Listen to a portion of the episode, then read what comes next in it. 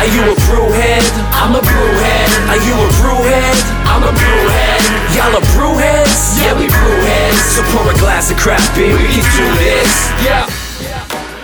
What's good, y'all? This is C Certified Brewhead, and welcome to episode 49 of Beer Night Super Podcast. And today we are here in Toronto uh, at Laylow with these three extremely attractive gentlemen. If you could uh, very briefly introduce yourself and what you do here, just to save me getting it wrong. Start, yeah, start. Yeah, my name's Colin. Uh, me and Dan started up Laylow. Uh, I'm taking over the brewing here at Laylow. Yes, you are. Yeah. Uh, Dan, and uh, yeah, co-owner and operator of uh, all things Laylow. Love it. Uh, I'm Brandon. Uh, I was basically consulting here to set up the brewery, uh, getting Colin on his feet, making sure uh, our processes were clean, and uh, yeah. Fantastic. So thank you so much for having us today, guys. Really appreciate it. So um, I'm going to get straight to the beer, and then I want to get into all your stories and, and see what's popping. So first of all, I'm a huge fan of this place. We came here a couple months, end of last year. You guys only opened, uh, like you said, about August, I think, 2016. September. End of there. End of September. Yeah. So we came here. I think what you guys must have been open like a month, and this is a essentially a hip hop themed craft beer bar slash brew pub. Would Yeah, you in a consider that, yeah, I mean, uh, kind of, uh, yeah, the lifestyle of, I guess, uh, maybe a mature hip hop listeners uh, Yep. space to have a drink. Um, not just hip hop. I mean, we'll, we'll listen to a bunch of stuff, but I, I think uh, the connotation is that you know it's uh, it's music that you can listen to. It's not being blasted in your ear. I mean, Right. the, the main focus is more beer driven. Uh, which is like a beer hall, an urban beer, hall, which is still like about that. conversations and networking with people. Amazing. Um, the music's in the background, but it's still it's still listenable to people that you know. You can acknowledge it's good music, but you don't have to. Carry a you conversation don't have without to, screaming. exactly. Yeah, you don't have to yell at anybody. So. I love that. Urban beer hole is a really cool uh, phrase. I've never heard that. Yeah, well, I I just coined that. Yeah, look at that. Don't, don't steal it.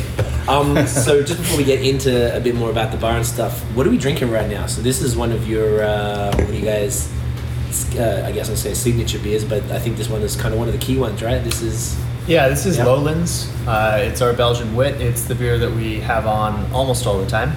Uh, it's in some ways a classic Belgian wit. In other ways, it's a new take. Um, the mandate when we made this beer uh, was to make a beer that was very approachable. Uh, the clientele here, uh, we do have some people who are in as uh, beer aficionados. Mhm. We also have lots of people who come in interested in beer, but not incredibly uh, experienced with it. So we don't want to only offer big hoppy beers and stouts. We want to offer something that is still approachable for a relatively new beer drinker. right. So the mandate was to make a beer that was approachable, uh, but still very full flavored. Uh, you know, light but not boring. Yes. So we decided on a Belgian wit because that's something that is uh, recognizable to most beer drinkers, whether or not you are very involved in the craft scene. Right. Everyone knows Hoegaarden. Everyone knows you know various white beers. yeah. Um, but the the twist we tried to put on it was to put uh, more of the focus on the malt. Um, wit beers are generally quite light-bodied, uh, very crisp.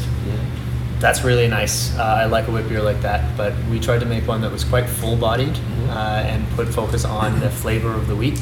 So we messed around a little with water chemistry and yeast choice Mhm. to create a beer that was aromatic from the yeast without being dominated by it, Right. and uh, that put again focus on the malt profile and what the wheat really tastes like in a beer. Right, that's dope. So since we're talking about that, the it's a Belgian wit. What is the difference between like a wit wheat? Like now there's like, and like a blanche or a blanc beer or whatever. Yeah. Like, is there like a, a key, like a straight up and down difference that you guys know Uh, off the top? Yeah, uh, it's geographic generally. Uh, there are other differences as well, but uh, I mean, all of those. In German, it's a Weissbier, uh, Right. you know, and that means a white beer. Uh, and same thing in in uh, in Belgium. That means a Oh, wheat what? beer. It's Okay. wheat. It's always wheat or white. And Right. both of those terms refer to the fact that outside of most uh, most malt that you use in a beer is barley, Mhm. uh, and a wheat beer has a large proportion of wheat, sometimes unmalted, sometimes malted wheat. Uh, it's a different crop. Uh, anyone who's eaten barley and eaten wheat knows that they're not the same thing. Right, right. Uh, so you get a different uh, visual effect from it, and you get a different flavor effect. Uh, Fantastic. the difference is generally that a Weiss beer is made in Germany, or a Weizen, sometimes it's called. Right. Uh, a wit beer is a Belgian style. Right. And when you hear a white beer, that's generally an American interpretation of it. Uh, many times that uh, drops uh, some or all of the yeast aromatics. A lot of American whites are made with a fairly clean yeast, Right. uh, which results in a very different beer. Interesting. That's And- good because I wasn't to know that. Sorry, go. The difference again, like it's between Germany and uh, Belgium, you have quite a bit of a difference in flavor as well. Okay. They use different yeasts, uh, and Belgian wit beers are famous for using coriander and orange peel. Those are the classic additions. Right. That's uh, that's not Reinheitsgebot in Germany, which means Yeah. it's against the purity law. Uh, wheat is the only one of the very very few exceptions to the purity law. So uh, they're, they can make Weizens, but they cannot use spices. Uh, Interesting. Big difference between the two beers. Apart from that, is also the yeast profile. Uh, yeast profile of, uh, of a Belgian wit generally uh, moves closer to, to clove and some spiciness. Uh, and then in Germany, most of the Weizens are dominated by uh, banana. Right. And that comes from the yeast generally, right? Yeah, it's called isoamyl acetate. Uh, Okay. it's a byproduct of yeast fermentation. Uh, you select your yeast for production of that, and that's where you get it. And they do some fun stuff to maximize uh, how much banana they get out of it. But Right. there are variations on Weizen within Germany.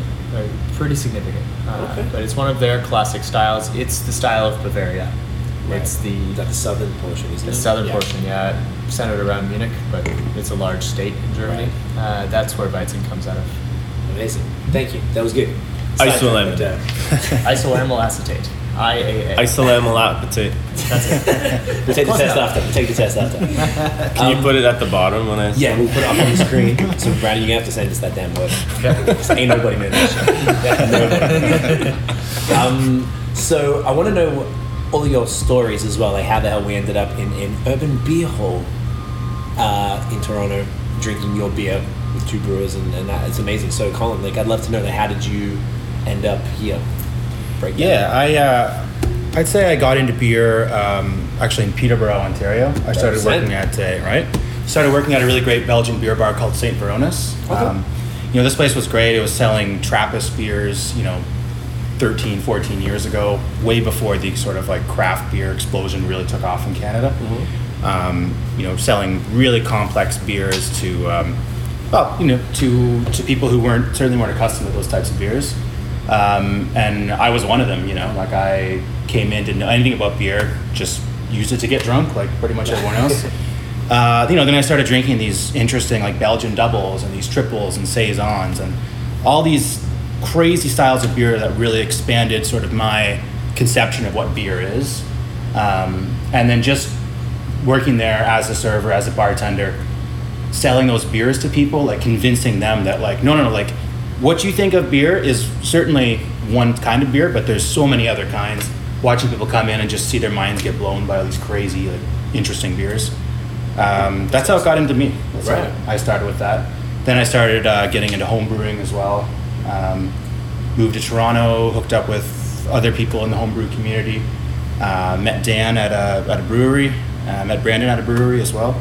You guys all work together, right? You guys all came from. Uh, Yeah, yeah. We we didn't have to speak of, of the uh, ex-employer if you didn't want to, but that's pretty cool that all y'all were able to meet in one place and then be like, you know what, let's do something. Yeah, and then really we just started talking. Really, it was just sort of like, I think uh, I always wanted to open up my own place, focusing on, ch- uh, you know, challenging beers, like selling interesting beers to people, but not in a not in a pretentious way, like in a really like, hey, like there's all these cool beers out there, like let us share them with you. You know, like Right. let's bring in some cool ones, get people hooked on interesting beers. That's very dope. Is that why it was kind of like what I think I was asking Dan before, like why you guys have your own stuff, but you've also got a really great selection of bottles as well as like four rotating taps from like each uh, like from each continent or a bunch of different countries. So was that because of like you know what I got my stuff cool this is what we're doing but also like yo you need to try it Yeah, well, from the States. local beer is huge, right? Like Yeah. local craft beer. Everyone's all about local. We um, we wanted to focus on markets outside of Ontario, so uh, you know Quebec, Belgium, Germany, like you know crazy breweries in the states as well. But at the same time, you know, we also wanted to you know, we wanted to sell local beer. So our argument was sort of like, you know, you can't get any more local than like it's brewed in the kitchen. Yeah. You know.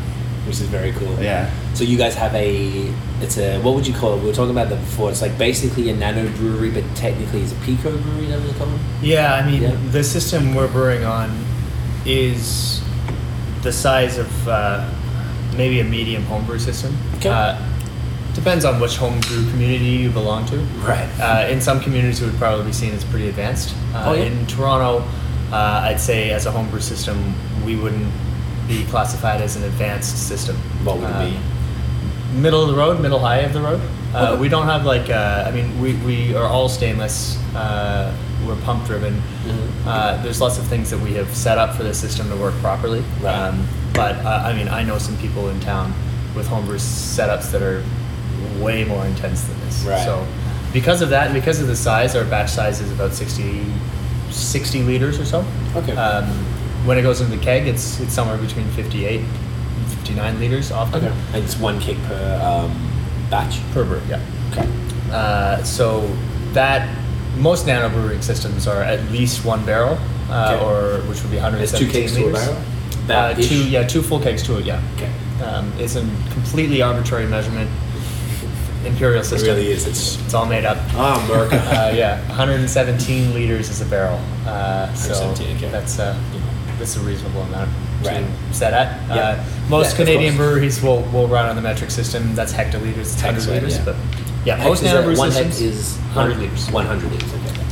So uh, most nano systems will be at least one barrel, uh, which is still Okay. very small. We're you know 60% of that. So Okay, so that's why it's on that pico slash nano. yeah, some people would say it's a uh, pico. Yeah. Depends how angle you would be.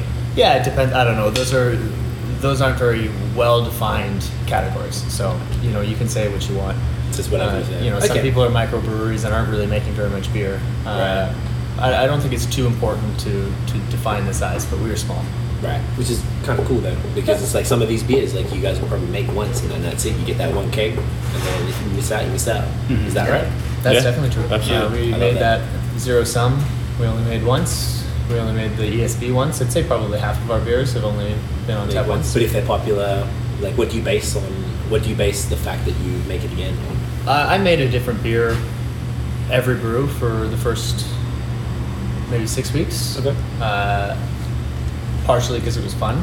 Right, of course. Partially because you have to kind of gauge your clientele. Right. Uh, Yeah. You can try to make the beers that you like, but if everyone who comes in here, you know, wants to have a dark beer, Then then you should make it darker beer even if it's not wasn't on your list. So Another uh, big part of why we chose the styles that we did was we wanted to sell styles that we aren't weren't necessarily seeing being produced at a local level as as much. Mhm. So, uh, for example, like the Belgian Wit, the uh, Braille Ale that we have coming out, Zwickel. the uh, Zwickel beer was our amber lager, the uh, Belgian Golden Ale. Yeah. These styles you don't really see very often in like um, in sort of like the Toronto craft brew scene. Like it's seems to be a lot more focused on pale ales, IPAs, Very much you know, saisons as well, which we love as well. But we wanted to do something a little different.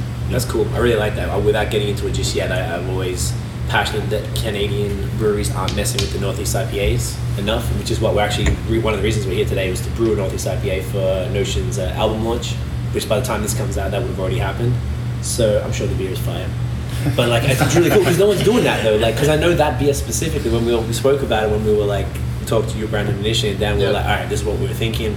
Yeah. Like, nobody's really had the balls except like most. There's a few that are doing it. Like on the small, you know, left field's got their laser show. I know Bellwoods a, a lot of their beers are hazy now.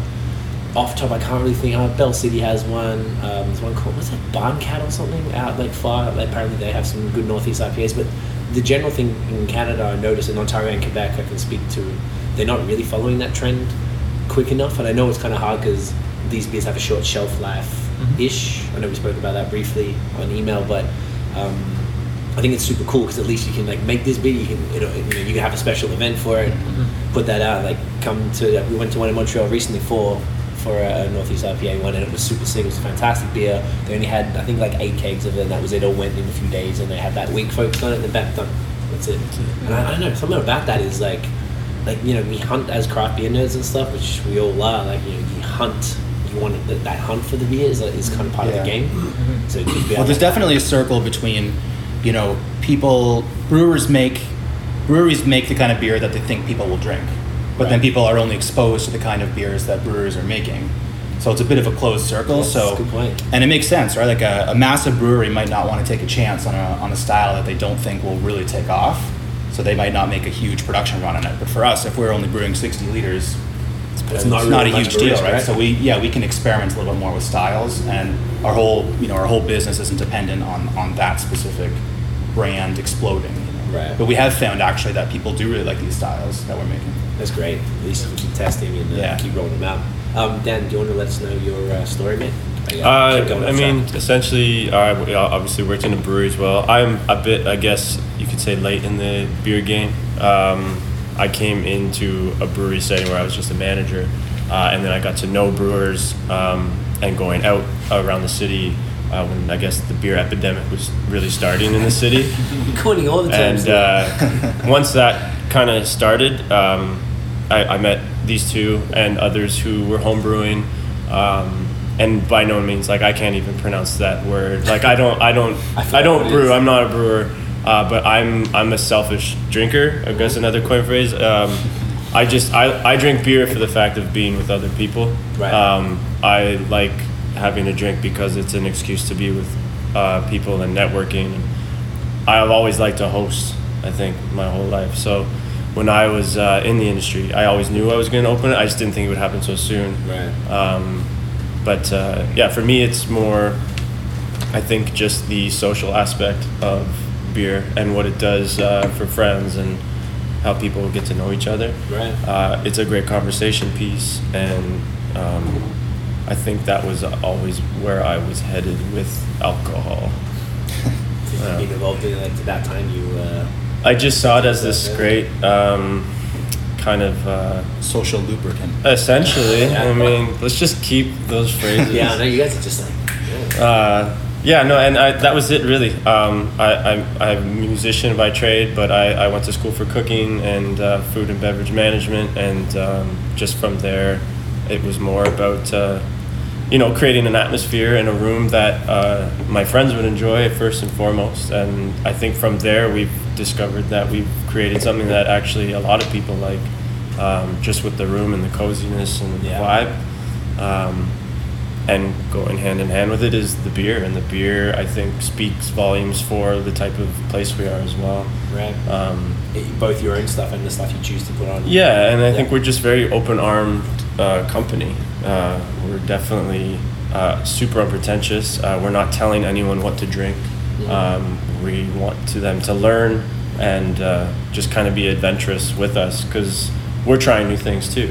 I mean, we did his Zwickel beer. I didn't even know what that was until Brandon made it. Right. Uh, and it turned out to be, I, I would say, by far our most popular beer. I mean, Really? it flew out. Uh, we had that twice already. We brewed that twice now. So There's a third Uh, batch on the way. and there's Nice. a third batch coming. So, um, yeah, I mean, honestly, I'm I'm just uh, I consider myself just like one of the people. I'm just like I I'm lucky and I I got this place with these guys, and uh, that's my story is simple. It's just uh, I'm I'm the networking. I'm the friend who just opened a bar. Right, right. Yeah. Bring everyone through. Whose idea was it? Was it you or whose idea initially was to the bar? Was it both you both wanted your I think own we each had our own kind of idea. Yeah. It's like, hey, that kind of like fits. Yeah. That's it. It was a, definitely like a collabo of um, thoughts, but I mean, when we worked together, it was a constant like, man, I'd love to just put a Tribe Called Quest on right now, but we can't. And uh, you know, Yeah. then then like we go out for drinks after work, and it'd be like, you know, I would love to do this and this, and oh, let's try this beer tonight, let's try that, and then it just became a thing of like, you know, I just wish uh, there was a bit more openness to this serving of beer in the city. I think some of them come off pretentious, some of them are not uh, as friendly, and uh, I think just the beer industry, service industry in general, just needs a bit of a more human-like quality. I think Right. they're missing that kind of. Uh, people forget that we're all, we're all people. Yeah. Uh, and it's uh, it's very important. Like every going out should feel good, and people who are there shouldn't be in a bad mood when they get there, and people should be excited to be there. Um, so That's great. yeah, we just, I mean, it, and we just joke that, you know, we're both Italian and we like European food and we love going to Europe and we love the beer and we like hip hop. And it was just like, it's so cheesy, but we just put it all together and I it just kind of created. definitely not cheesy. Uh, like you know, I guess we'll cut to some B roll, but we've got some like you know, you guys have actually. That's why I always thought it was like a hip hop when I tell people about the place, which I have when we came here that time. I was like, yo, this place is sick. Before you were, had the beers up too. Um, you know, you got like you know, taking a piss and you're looking at Tupac and Biggie on the wall and stuff, and like. You know, across the whole venue, there's there's little references. You got some records over there, like most and stuff on the wall, and, and a mural right here from Brian from Legends League. That's right, right? Yeah, Brian Spare too. um, which is crazy. So you guys have really like captured that essence of, of that's that's the one thing as you know for anyone who watches and listens to us, like that's our whole thing. Like you know, we're MCs, we we moved to Canada for music and hip hop, and, and to be hip hop and beer is what we really live for. Right. And to have that in one place is like so sick, and nobody is doing that like at all.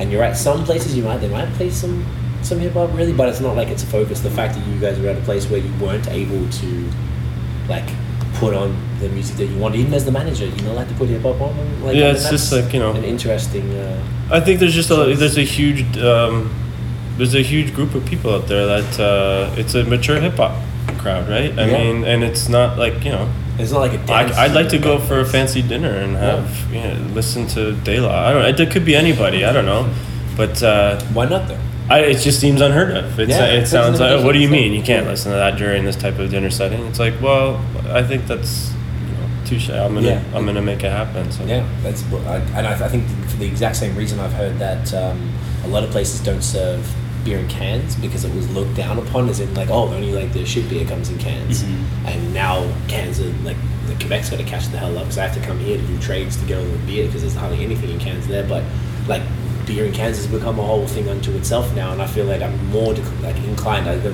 past the bottles and well I'd just rather buy a can Yeah. like I feel like even that's become a thing for the exact same reason so you can come Yeah. here you can drink beer in cans here Yeah, we have cans. I mean, beer in cans we still not like to that put them in a glass. Yeah, for us, it's not about what container it's in; it's about what's, what's inside it, right? Yeah, exactly. It's dope. That's great stories. Um, Brandon, tell us about yourself, brother. Uh, I'm from Toronto. I grew up here. Uh, I started homebrewing uh, when I was living in Montreal. Uh, my Yeah? yep. You- two two of you my live? houses. Uh, I lived in the Mile End. Nice, same. I lived on Waverley. I lived uh, at Hutchinson Bernard. Uh, Oh, right near Helm and stuff. yeah. So I mean, when I was I was right in the same neighborhood as both DDC Yeah. and uh, Chope à Barrock, uh, the homebrew store just down yes, the road. Yes, we there, did a right? shot So, video there. Yeah. yeah. Uh, I started uh, homebrewing thanks to the owner of Chop Rock. Thank What's you. his name again? I don't know. I forgot. I don't know. I never, I never knew him Never very well. No, I just would go in, and he was kind enough to design us recipes. We didn't know Oh, anything, really? so, So he would just give us a grain bill and be like, "Do this." Here's the stuff. Bam, off you go. That's uh, that's how I learned to homebrew. Nice. Uh, well, there wasn't a ton to learn when somebody's designing everything for you, but That's uh, true. Uh, that's where I started. Uh, when I came back to Toronto, I started working same brewery as these guys, uh, and I was homebrewing a little bit. But then I decided uh, I was around beer so much, and I was around a lot of beer knowledge from the owner and uh, the brewmaster there. So uh, I just started brewing quite a lot more seriously. I Mhm. had many examples available of uh, of styles to Mhm. compare my beer against, and I started bringing my beer in and asking them questions, and they were gracious and generous enough So you to. weren't a brewer when you were working there initially? Not for the first little bit, no. Oh, okay, cool. Um, So Yeah, you we were all servers there. yeah, Oh, yeah, I started on the floor there, uh, and I uh, Cool. I started bringing in my beer pretty regularly and asking for feedback, and uh, talking talking about my process, how can I improve it, and they were incredibly generous with their knowledge. Uh, and then after about six months, they uh, started talking about how they needed to hire somebody else because the workload was uh, tremendous on the brewmaster, Mhm. and uh, I managed to hear them talking about it and weaseled my way in and they decided to hire me instead of putting out a, uh, a call for, uh, for a job That's for sick. applications. So I ended up starting as an assistant brewer. I was working uh, four days a week in the brewery and then two days on the floor. Uh, Nice. so I did that for a year. That was the year that I uh, Yes. didn't see any of my friends. Yeah, I can Uh, imagine. try like no matter who you work with, uh, my server friends can't hang out on the weekend. My uh, uh, Oh, yeah, my non-server friends can't hang out during the week. Is that- I'm locked down every day. Uh, so, but that was worth it. Um, and then I moved to full time in the brewery. I worked there for a few years, and then uh, I left. I went to Germany, did a six month, very intensive uh, brewing education there. Um, spent a little time beforehand, a little time after afterwards, uh, traveling a little bit, Nice. and, and just taking advantage of the fact that I was in Europe. It's a huge blessing. and uh, then I ended up coming back here to uh, uh, to start at a brewery, uh, which there was a lag time between when I got back and when we're starting up. So uh, I found out my friends were opening a beer bar and wanted to put together uh, a nano system. So they asked me if I was willing to come consult, basically, and uh, get them on their feet so that they could brew the beer they wanted to brew. And so just tried to come and transfer as much knowledge as I can That's and awesome. uh, get them brewing, making the beer that uh, that they want to make. That's fantastic, man. For the, the education, we, we kind of touched on this uh, earlier when we were brewing, but um, I would say from the people we speak to here, like the vast majority of folks don't, um, the brewers that we've met don't tend to do the, um, the the school thing in Europe. I know Sam from Soda City did. That's the only person who comes to mind that I know for sure Yeah, did Sam, that. Sam went to the same school I You went to the same one? Okay, good. And I know that a bunch of folks you know, go to Niagara or whatever, the college down there, which apparently is fantastic. Um, what difference do you think it makes a difference? Like, what was the reason behind your choice to be like, you know what, I'm going to put the money up, I'm going to go to Europe, I'm going to soak up that knowledge? Like, what could what did that give you in hindsight? Now you've done it, you worked and you learned on your feet at, at the other brewery, and you went over there. What uh, what do you think you took away from that? I mean, people have different philosophies on education Mhm. uh, in general. Uh, there's lots of people who think, uh, and in, in many ways, it's correct that you can learn more working than you can at school. Right. Uh, I've always had a lot of confidence in uh, education, and I think it's, as with most things, uh, it's not useful to say you have to have an education or you have to learn at work. It's probably both. Right. So that's what I was trying to put together. Uh, after the time I was working uh, in the brewery, uh, I realized there was lots of foundational stuff that I didn't really know and I didn't really understand, and uh, I wanted to do that. Uh, the timing kind of conspired in my favor. Um, my grandmother died, and she owned a house that they sold, and part of that, uh, part of those proceeds, ended up coming to me as part of the will, uh, and it was enough to make uh, going to school in Europe uh, pretty affordable for Right. me. Uh, I did not have to take on very much debt to make it happen. That's Uh, great. Incredibly lucky timing. Uh, I mean, you don't want to lose your grandmother, No, of of course, but if there's one thing she would have been happiest for me to spend the money on, Absolutely. it would be education. Education. Mhm. So That's cool, uh, I ended up going. Uh, I wanted to learn the foundational stuff, and uh, especially with the way um, the way beer is looked at in Germany. We talked a little about the difference between a can and a bottle. That a can looks uh, a little less elegant in people's eyes. Yes. Um, that's the same. It's exacerbated uh, when you talk about wine and beer in most of the world. Right. Uh, beer is something you drink during the day. It's like it's kind of an it's an everyman's drink, every person's drink, uh, and uh, wine is is seen as much more elegant. Uh, this isn't I only drink wine from cans. Which you can. canned do. wine. Have you seen them joints? yeah. yeah. Dude, they Yeah, are. like dead serious. Yeah. They're like Red Yeah. Bull cans. Is that Yeah. LCB or SAC? SAQ? We have an LCBO. LCB. Yeah. Have you seen them joints? It's hilarious. I Yeah, said su- su- a sub story, but my dad he started or he just found out he can order booze online and get delivered to his house. so he, he thought he found like this incredible deal on wine. He's like, I got I got a case of wine and it was like thirty dollars and it came and it was canned Big Red House. he thought it was the funniest. He thought it was funny as You can shit. swear it's okay. It was so funny. Sorry, I was like, That's amazing. yeah, it was hilarious. He thought he got the deal of a taste good? lifetime. Did it taste good? It's actually not bad. Yeah. Yeah. Did you try it, Tim? No, I haven't tried. It. You haven't tried it? Maybe we should. They're like little Red Bull cans. Almost. Yeah, the Red Bull yeah, can, yeah. little thin ones. That's really funny. I They love do that. gin and tonics in the UK. Yeah, Very yeah, premix, right? fantastic. In Australia too. Okay. Did you see that in Australia? Oh yeah, Oz was huge like, before uh, here. yeah. Before it came here, it was like Yo, the we Jack and up like Cokes, 15, all that stuff. the UDLs, the The premix premix. stuff.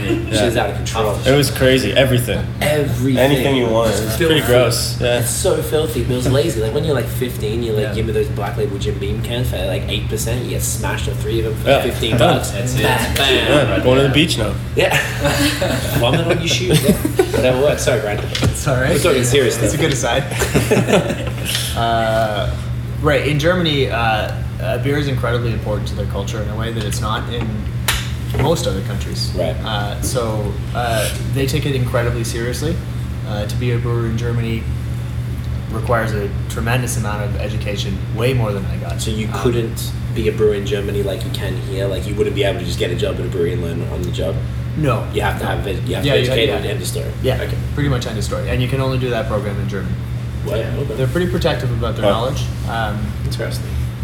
for good reason. Uh, German beer is really world class, uh, especially when you consider the quality of product they're making at the size they're making. They have breweries there that compare to mm, fairly large breweries in North America, and the product that's on the shelf is completely world class. I'd say most craft brewers would, uh, you know, uh, give their left arm to be able to make something like Schneiderweisse or Rothaus Pils, uh, which are fairly big breweries. Yeah. Uh, and even if you want to get bigger, the Pilsner's coming out of Warsteiner or, uh, you know, like the Paulaner Weissbier, these are all Yeah, fantastic beers and they're gigantic facilities. They're they're not quite, you know. I think Mac. Would you say they're macro?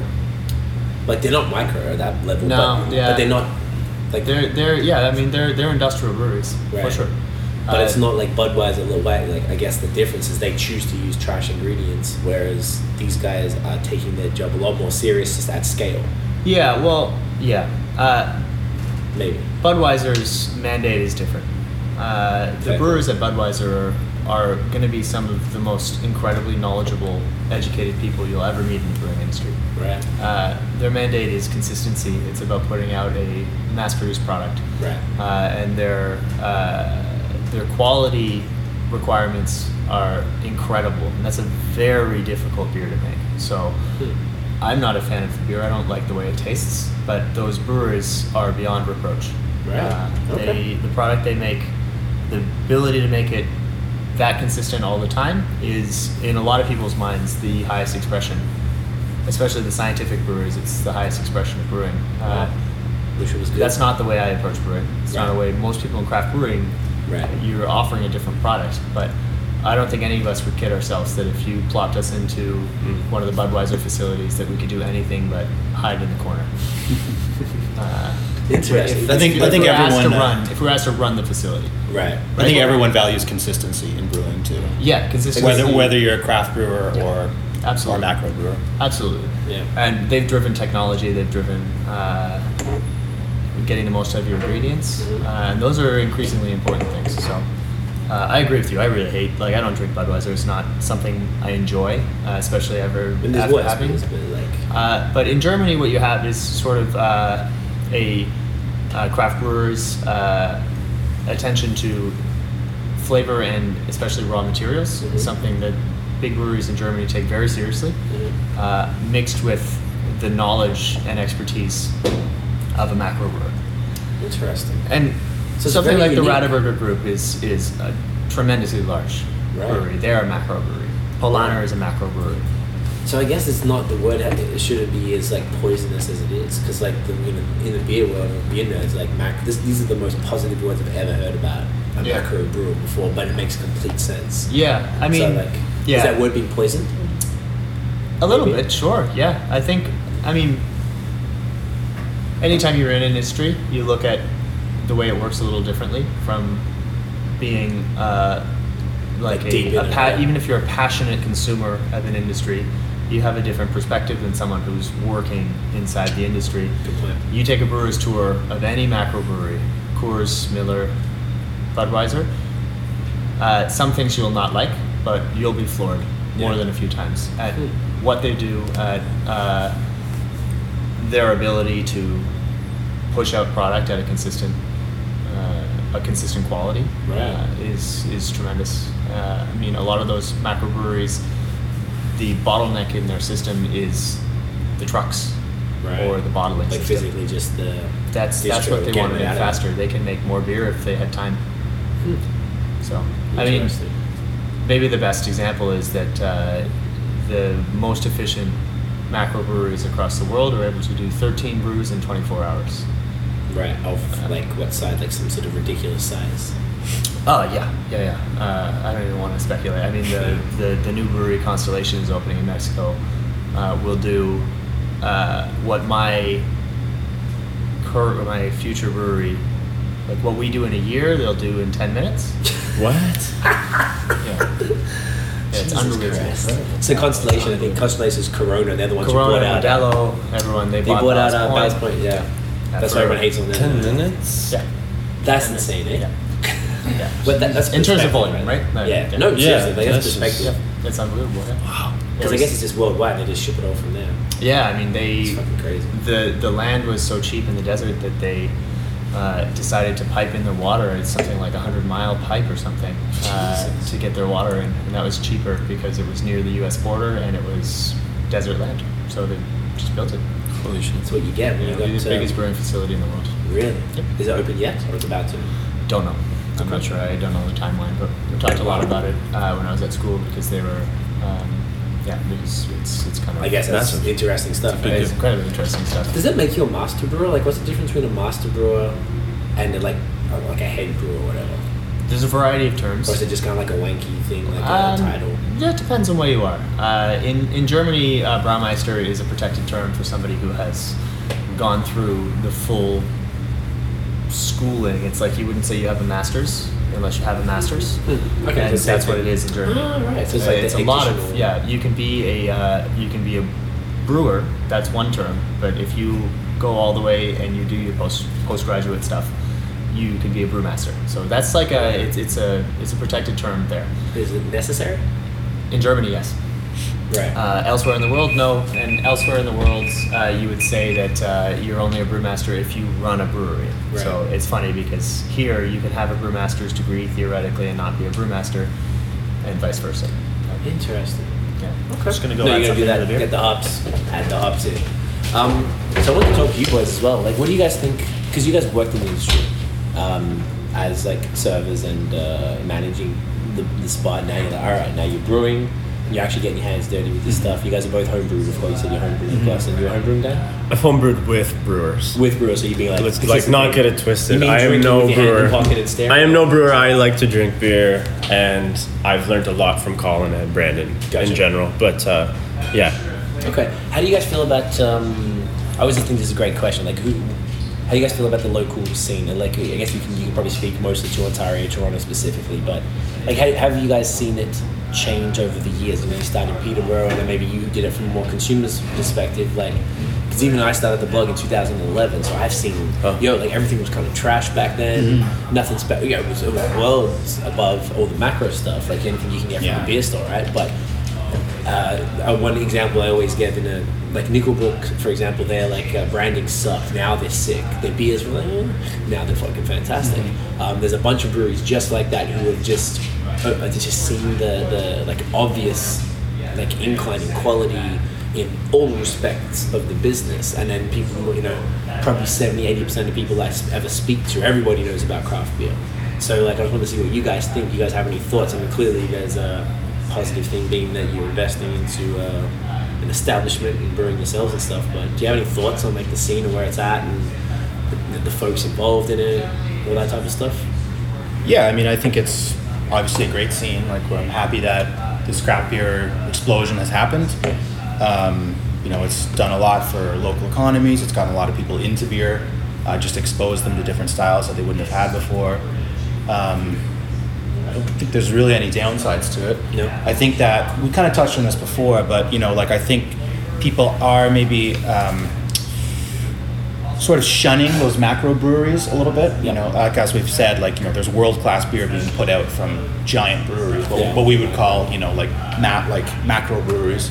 For lack of a better term. You know, I mean, local's great, but local isn't everything. You know, local is important, and uh, we should strive to make local as great as possible. Yes. But if there's something great coming out of a big brewery in the states or a big brewery in Germany, Mm-hmm. um, you know, we, we want to drink that. You know, that's what we want. What's Um, good is good, right? yeah, and uh, another big thing I would say is also sort of demonization of lagers is something that I, I'm hoping will change in You feel Ontario. like that's pretty common here.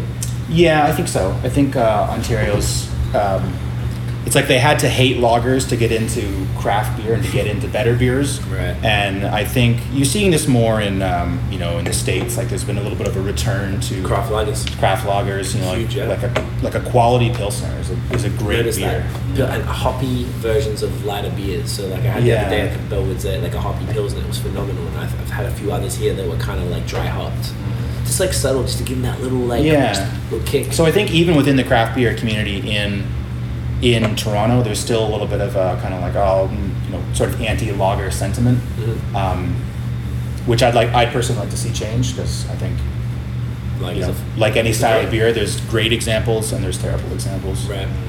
But overall, like you guys are, are feeling optimistic about, um, I say Ontario beer specifically. Like you, f- Yeah, I mean, it's getting better all the time, you know, Yeah. and it's. I think that should be the goal for every brewery. You know, I want people who come here to love it, but I want them to come back in three years and be like, everything. It's even better. You Yeah. know? and I think Yeah. that should be the goal. You know, it's constantly getting better, not resting on laurels.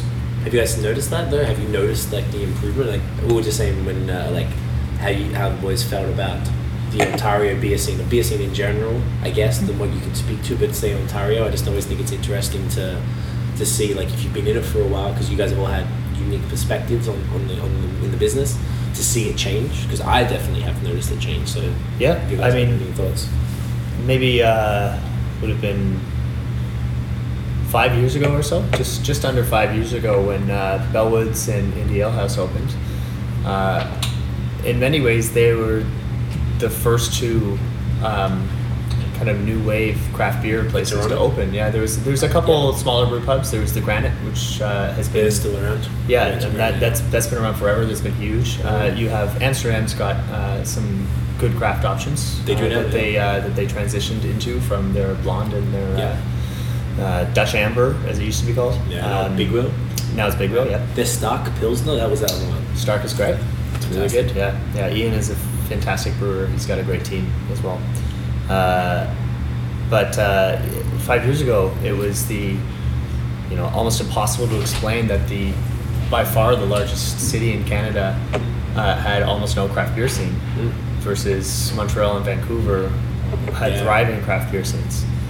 Uh, and it's very difficult to explain, but uh, if you compare Toronto five years ago to Toronto now, you're looking get that. you're looking at no new wave craft breweries to Mm-hmm. dozens and like a hundred opening up. So crazy, right? Yeah, we're Yeah. we're catching up quickly, Yeah. but and so there's growing pains. It's Yeah. incredibly, incredibly quick uptake. Uh, so there are growing pains. Uh, there are breweries that um, aren't doing things the best way they could be doing. Mhm. Uh, but most brewers I know in town are uh, voracious learners.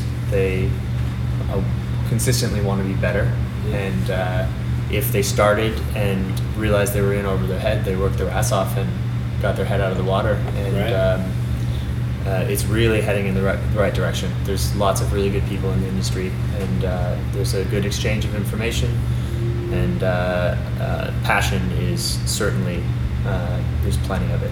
That's great. I'd like to hear that. I guess you probably have an interesting perspective being that you're in Europe and seeing how folks work out there and like did it is there much difference? Like are they doing are they doing stuff in Europe that we're not doing here? Some countries, sure. Yeah. Um, Germany has almost no craft beer movement at all. Uh, it's incredibly young, Wow. uh, but Interesting.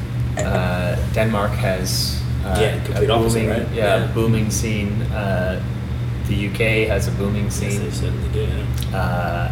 Uh, and then uh, there are very fast growing scenes, uh, especially in uh, Spain's craft beer. The Barcelona festival was just this weekend, just Yeah. gone, yeah. Isn't Yeah. yeah. Oz is picking up too? isn't it? Yeah, we were just out there last year. Yeah. First time back in, in a long time. Three of us went out. It's um, uh, it's crazy uh, what I've heard from friends back then. It's, it's very interesting. So the way this is how I'm seeing it. So I wasn't in, I didn't know craft beer existed when I left. We left Right. in 2010. I got into this was early 2011 when I started. So it's about the same time, six years ago, when there was no craft. Bellwoods wasn't around. Bellwoods came just before we moved to Montreal. So we tried it because I lived up the road from there. And like so, I saw it go from like you know Trafalgar and stuff, and a lot of these sort of very plain English style sort of beers that weren't inspiring to what it is now. Then moving to Montreal, which had a much more vibrant scene, right? But so now I'm sort of like you know deep in this. Went back to Australia, and I was like, dope. People are telling me I did all my research. I asked everybody, um, and they are definitely growing, but they're they're probably where we were five or ten years ago. Maybe not ten, maybe five, in the sense of people's palates there are very underdeveloped. So you know how the states right now it's all about sours, northeast IPAs, like it was the hop bombs. Now it's kind of moved to the juice and stuff like that. So I feel like just like with a lot of things in the world, the states are kind of leading the way. Canada, we're kind of on IPAs and pales. There, they're on. They have these things called summer ales and golden ales. So golden ales like the sweetgrass one, and like summer ales are just. I don't even know how to describe that. Right. Do you, you like what I'm talking about? Coopers type of thing. Yeah, like yeah, like coops, but like sort of like less macro versions of that. So some sweet, easy drinking stuff. It's all climate based. It's so hot. Yeah. Yeah. That's what I'm saying, Yeah, pretty much exactly. So Rarely they- an IPA. Very rarely. Oh, there was, but they're all soft. Like for, Yeah. for my palate now, like because we're so close to Vermont, and now I got my visa, I can actually go there, and um, I'm we feel like kind of spoiled with what we're able to access. So Australia was just like yeah, quite far behind as far as that, and like what we were saying before, I reckon probably eighty percent of people I would speak to in I could say in Toronto and Montreal.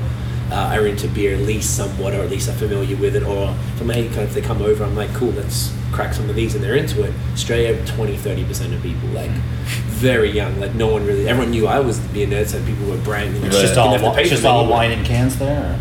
Pretty much, no, you call it goon, you know. Gainer, yeah, you put in a backpack, you Yeah. rock it with the, s- the, the straws. uh, little, like um, we call that the- ghost busting. What are they called? Like the wine we, a were, we did Oh, that when we yeah, went yeah. to Byron. and blow it up off use as a convenient. pillar. Yeah, it's a beautiful thing. so Australia is definitely far behind, but I feel like they have crazy potential because I don't know that it's so young, but they've got the path already kind of like laid out for people over here. So all There's they a got to do is It's funny because it's got you know such a big um, hop growing region there. You know, like yeah, like there's a bunch of this like Galaxy. uh, Yeah, and, you know. like there's one called Yeah. Pride of Ringwood Same, and stuff. yeah. Is that, Speaking uh, of hops, Is that Wilford? that's yeah. That's Lights are out too. We should probably change these glasses. yeah. No, I got rid of it because you said that. That's another one. Lights out. You Lights What's that? lights out there? That's what my pop says. When your glass is empty. It's like lights out. Lights out, that was actually gotta- lights out. Oh, what I think happened? your lights out. You gotta change. the We can bulb. keep talking while you're filling up. Well, let's do uh, let's do the IPA. very cool.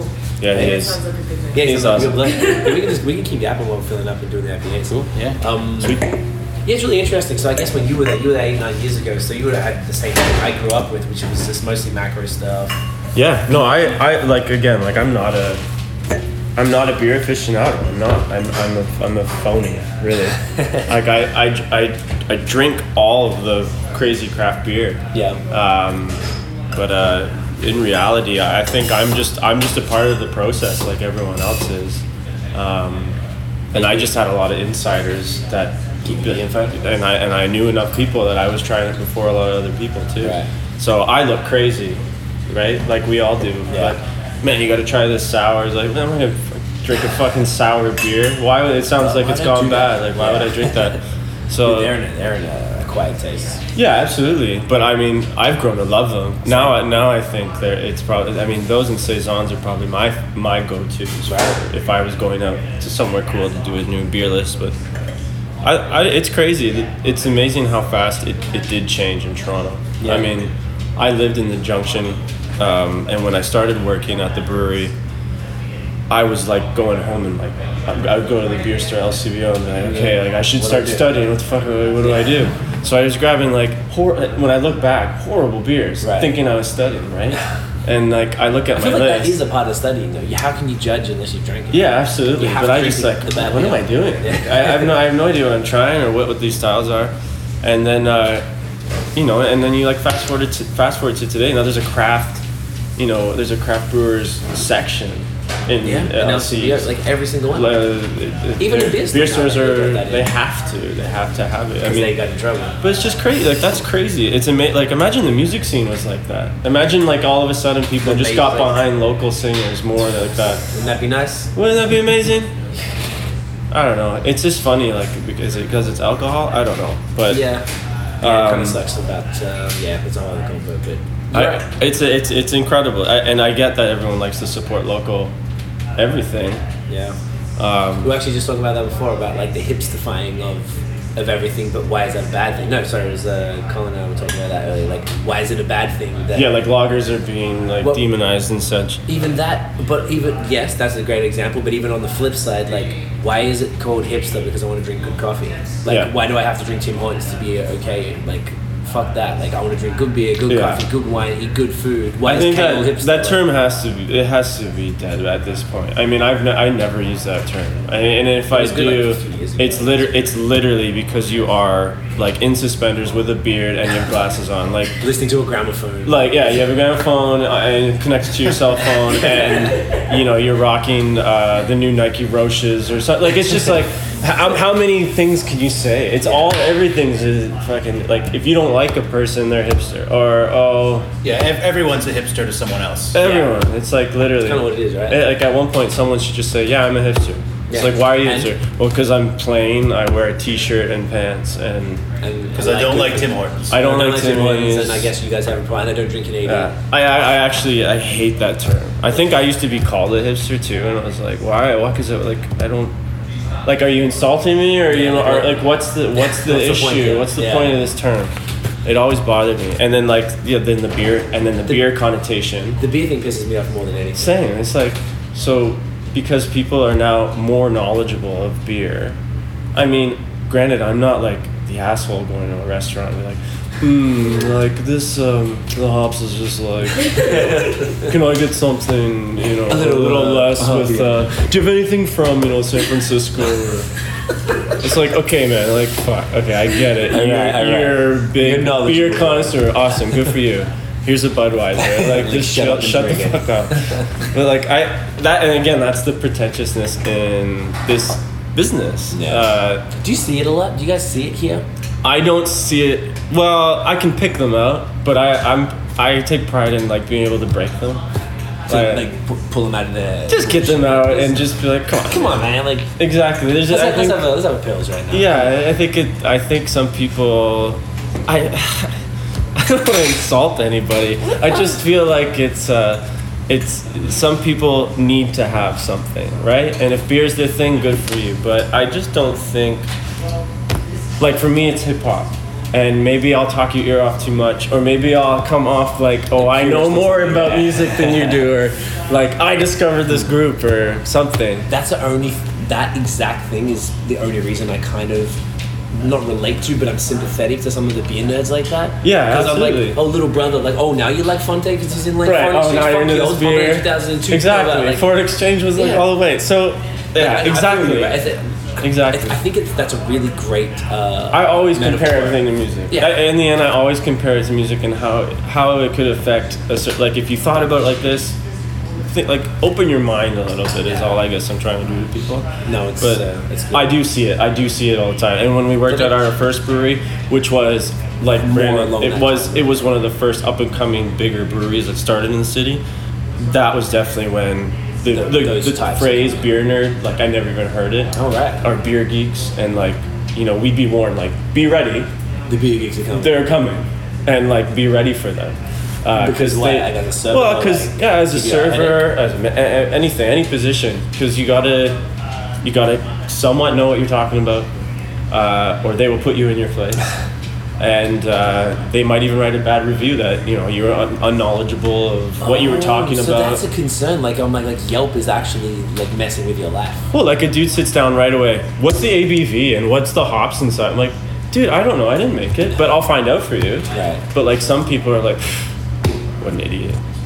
Like he doesn't even, he doesn't, he doesn't even know what what, uh, what was used or how they dry hopped it or it's like, Right. all right, man. Well, you're just supposed to drink it. Like, Right. Just chill out. Well, to, to be honest, I'm that guy. yeah, but Not- like it's not, just you're not you're not in their I'm like, face. do you happen to does it say on the menu? Yeah. Like, sorry to bother you. yeah, Because I'm writing a review. There's nicer I'm- ways to be it. Yeah, there's a people are assholes, humanization like- thing that has to happen for sure. Don't you, wouldn't you want to have like a cool as a beer nerd? You want to have that like conversation with the server. Like, Totally. I enjoy that every single time. If they're But and knowledgeable, I think and I think maybe uh, I could be wrong too, but maybe the beer nerd or beer geek isn't taking in consideration that that person learning who's working that that establishment wants to know just as much more as they want to know. Right. So I think there should be more of a balance of. Uh, it should be a fair conversation. yeah, Uh, you're right. If people are being rude about it, like it's yeah, just- I think like if I was uh, uh, in hindsight, like when I was a server, I think that you know if I maybe made an effort to pull more information from them, maybe that would have changed the whole dynamic. Of, of each like The exchange would change, right? Because then I'd be like, you know, I, I I'm actually I don't know, but could you tell me? Yeah, let me know. I guess they'd almost get off of it. I, I'm giving them a little bit of power. that little like, yeah, all right, tell me about Right? it. Like, oh yeah, well, yeah. It could work. I don't know. It, it could backfire because then they could get too cocky, but uh, it depends on you have to like play that depending on the person. Yeah, exactly. Because if you get you pick the wrong guy, like Then you're- it's, it's a, Then they'll put you in your they're gonna hold that in. I'm not tipping them. They didn't even No, know you're not what, getting you're like, not getting anything. This guy doesn't know anything about beer. Yeah. It's disgusting. But that's my position, right? Like I'm, I, uh, I would say I know like seventy five percent of uh, what's happening, And In uh, general or with uh, just yourself? all in a whole life in general. just, in, just 75 tops. Uh, So no, I. I think I just ha- like I have a handle on it, but I, I obviously like I to this day I still go to Brandon or I text Thanks, him when he's not here and just like, hey, what uh, what am I talking about right now? yeah, what's going on here? Um, but I like to sell it, and I think that's the joy too. Like Yeah. People get excited about beer too, and it's just a few little words that kind of captivate them. They go, oh, really? Yeah. Curry leaf? How? I don't understand. How do you do? White peppercorn? What? okay, I'll try it. It gets fancy. This is proprietary, Dan. Dude, Yeah. I'm just trying to sell Laylow here. Um, what is this bad boy we have right here? Uh, we called this Five Elements. Um, I don't know. I'm I'm not a huge fan of uh, putting too tight a label on the type of beer that Okay. you're making. Uh, people do talk about New England IPAs a lot or Northeast IPAs. Get down right Um. I, I don't. This isn't exactly that, but It's very much an IPA. This is I would call it an IPA. Uh, I think every style has lots of room for interpretation, Mhm. and I think with what people are now calling New England IPAs is an interpretation of, I, of an IPA. Yes. Uh, they did not give themselves that name, and I don't think they would give them the chance. I think they just think they make an IPA a certain way.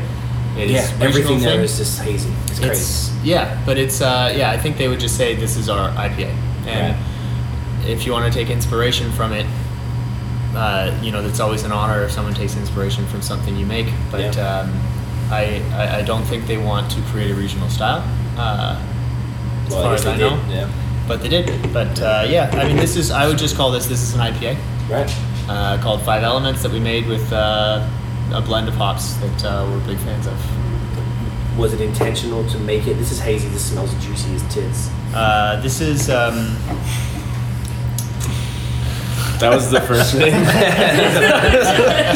that was the first thing we Are had they for not this juicy? beer. Are they not? Juicy is, Tits was uh, the No, was that actually the first- first name. right? Yeah, Yeah. but then we We're on the level, bro. we didn't know if it was gonna If you got any happen. names, I just give me a call. Right? Yeah, Don't right. Don't worry, I got Alright, you. yeah, we I'll will. be- Um, He's like, yeah, we will, bro. uh, the haziness, Absolutely. We'll call you. I'll be waiting. He's fucking guy. uh, the haziness comes in part from the grain bill we chose. It comes in part from the yeast. It comes in part by this is the largest uh, dosage of hops I've ever done uh, in a Until beer today? ever. Uh, today we're doing about the same thing. Nice. Yeah. Can, can we go? Uh, chuck something else in just to make it a little more. Just to, just to get Just to number one one. Number one. We could. Uh, I think I think what we're making will turn out the way we want it. Um, Fantastic. But yeah, this is this is a pretty high dosage of hops. It's it's something I almost didn't do at the last second uh, because you weigh it out and you look at it and you're like, You're this like, is this is crazy. this is this is crazy. But uh, I was like, let's do it. Uh, so we ended up with five elements, which is. Um, very very hoppy. Yes, it's it got is. a pretty strong yeast profile. Uh, We had and- caramel and stuff out of this a little bit, or is that there's a very small amount of some flavoring malt in that. Mhm. Um, but I'm, a, I'm not a fan at all of, of um, crystal heavy IPAs. Uh, so I the crystal percentage of my IPAs is, is incredibly small. Right. Incredibly. So small as, as to think that you wouldn't when you're designing the recipe, it would look like you're not going to get much flavor out of it, but we find we get uh, a somewhat of a significant effect on the overall aroma and flavor from that small crystal addition. right. It's fantastic. So uh, yeah, there's a few hops. There's Galaxy. There's some Australians, some New Zealand. Uh, What's the and kiwi Some one? American. Nelson? Uh, yeah, there's some Nelson. Nelson? Yeah, Nice. yeah. But uh, I mean, things are at a ratio. Uh, I like to use those uh, very famous, uh, strongly aromatic hops. Mhm. Uh, I mean, Nelson especially is probably the most distinctive hop Okay. I've ever encountered in terms of its flavor profile. Interesting. Cannot substitute for Nelson. It I, cannot be uh, done. Tell me what you think of this then. Um, I heard that if you put Galaxy in anything, Galaxy will overwhelm every other hop.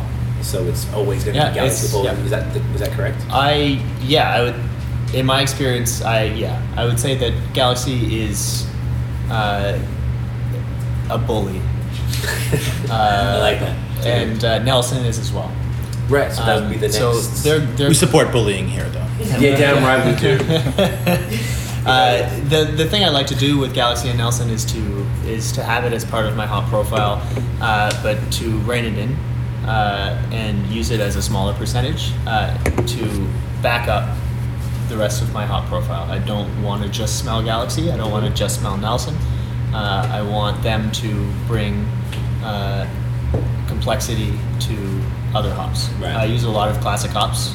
Um, I'll use some hops in my IPAs that most people would not associate with hoppy beers. Mm-hmm. Uh, I've personally found I've gotten great effects from that and uh, different flavors. Uh, Right. But I mean, uh, yeah, I, I think more traditional American hops, especially, uh, have fallen out of favor uh, with new homebrewers or the new trend in uh, IPA making. Mm-hmm. And uh, I think there hopefully will be a return to discovering what these hops are capable of. Right. When you say traditional, you're talking like Cascade, Centennial, blah blah blah, or Yep, or even before that. yeah, Yeah, I mean maybe not before Cascade, but before Right. Centennial. Yeah, you, you've got some even older American hops that are. Uh, get on these days. Yeah, or just if they're not. I mean, I don't know many people who frown on hops the same way people frown on you know macro brewers. Right. But uh, That's true.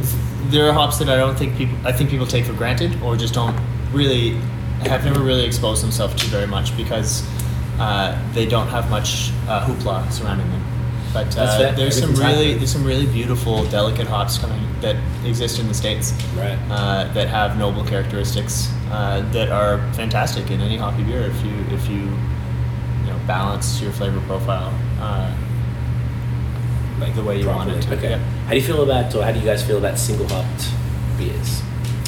The reason I ask, when we spoke with uh, Dieu du Ciel, JF was saying, uh, and I've never heard it said like this before. He's like he doesn't like single hop beers. He likes it when there's a uh, it's like an orchestra, like you get the Yep. bass line and the drums and the guitar and stuff. I was like, damn, I never thought of it like that. Yep. Because I kind of like the fact that you can use like. Um, you know, you can have the same malt bill, and everything's exact the same yeast, and everything, and you're just like, all right, Chinook there, and like Cascade there, whatever. You really get the. It's like cooking, right? It's Yeah. like, It is, you yeah. could have like a dish with whatever heavy paprika or something, right? And it's like, oh, that might be good, but if you could blend it with a bunch of different spices, it'd probably taste better, depending on what you're going for. But Right.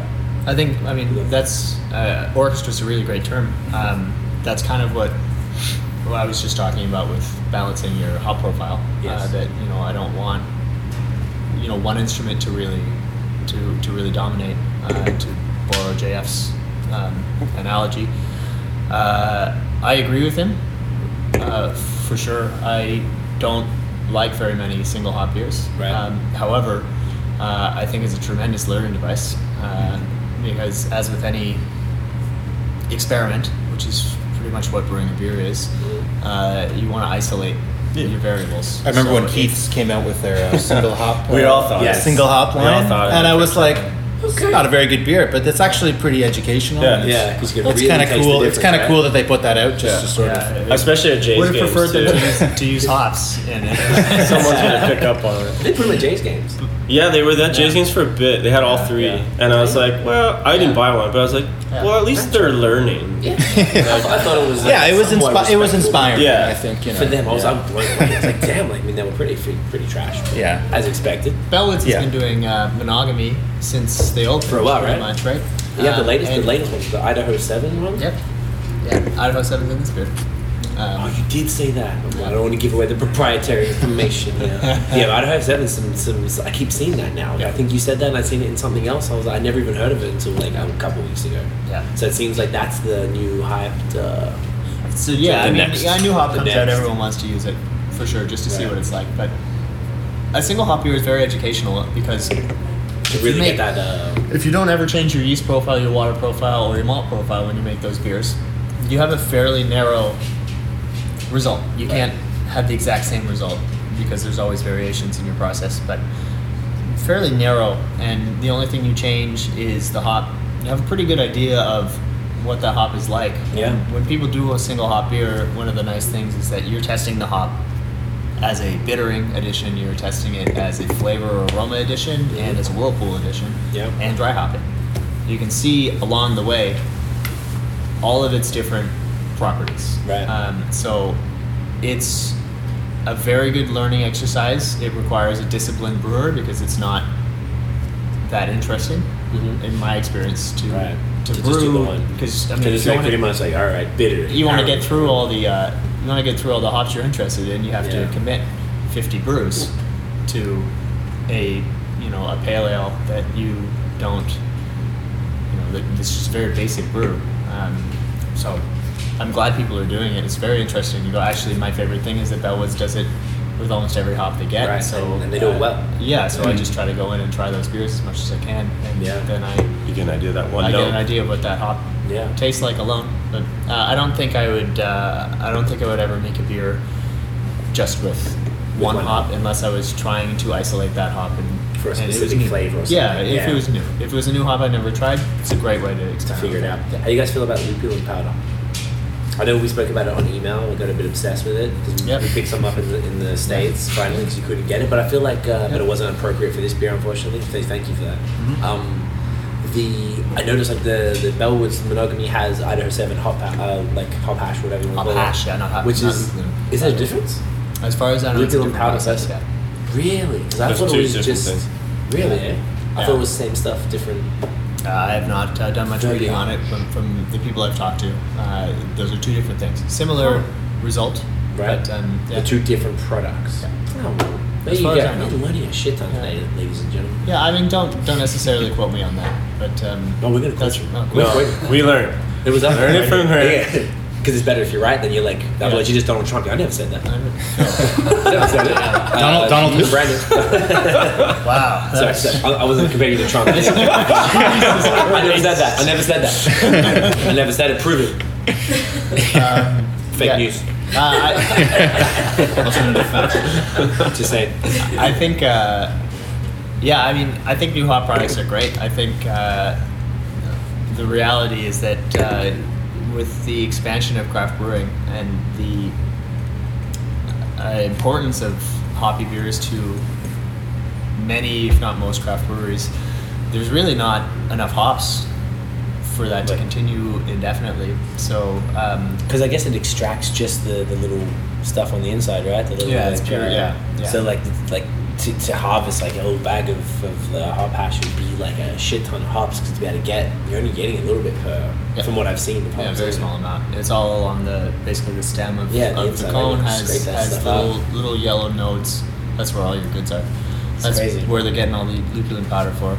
I'm a big fan of hop products. I think they're um, I think they're amazing. I think it's uh, it's the best way to store hops. It's um, probably in the future best way to get your hops uh, to as many people as possible.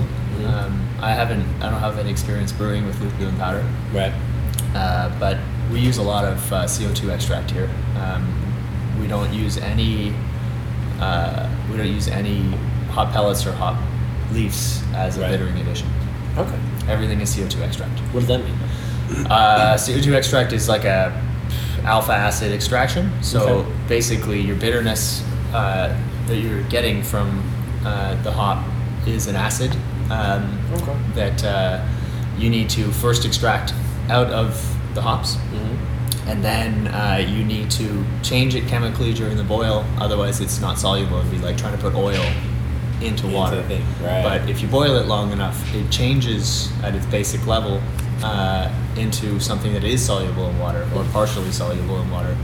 Uh, now, when you have CO2 extract, they do a very cool uh, shocking process to extract that alpha acid from hops, and then it comes to you as like about molasses consistency.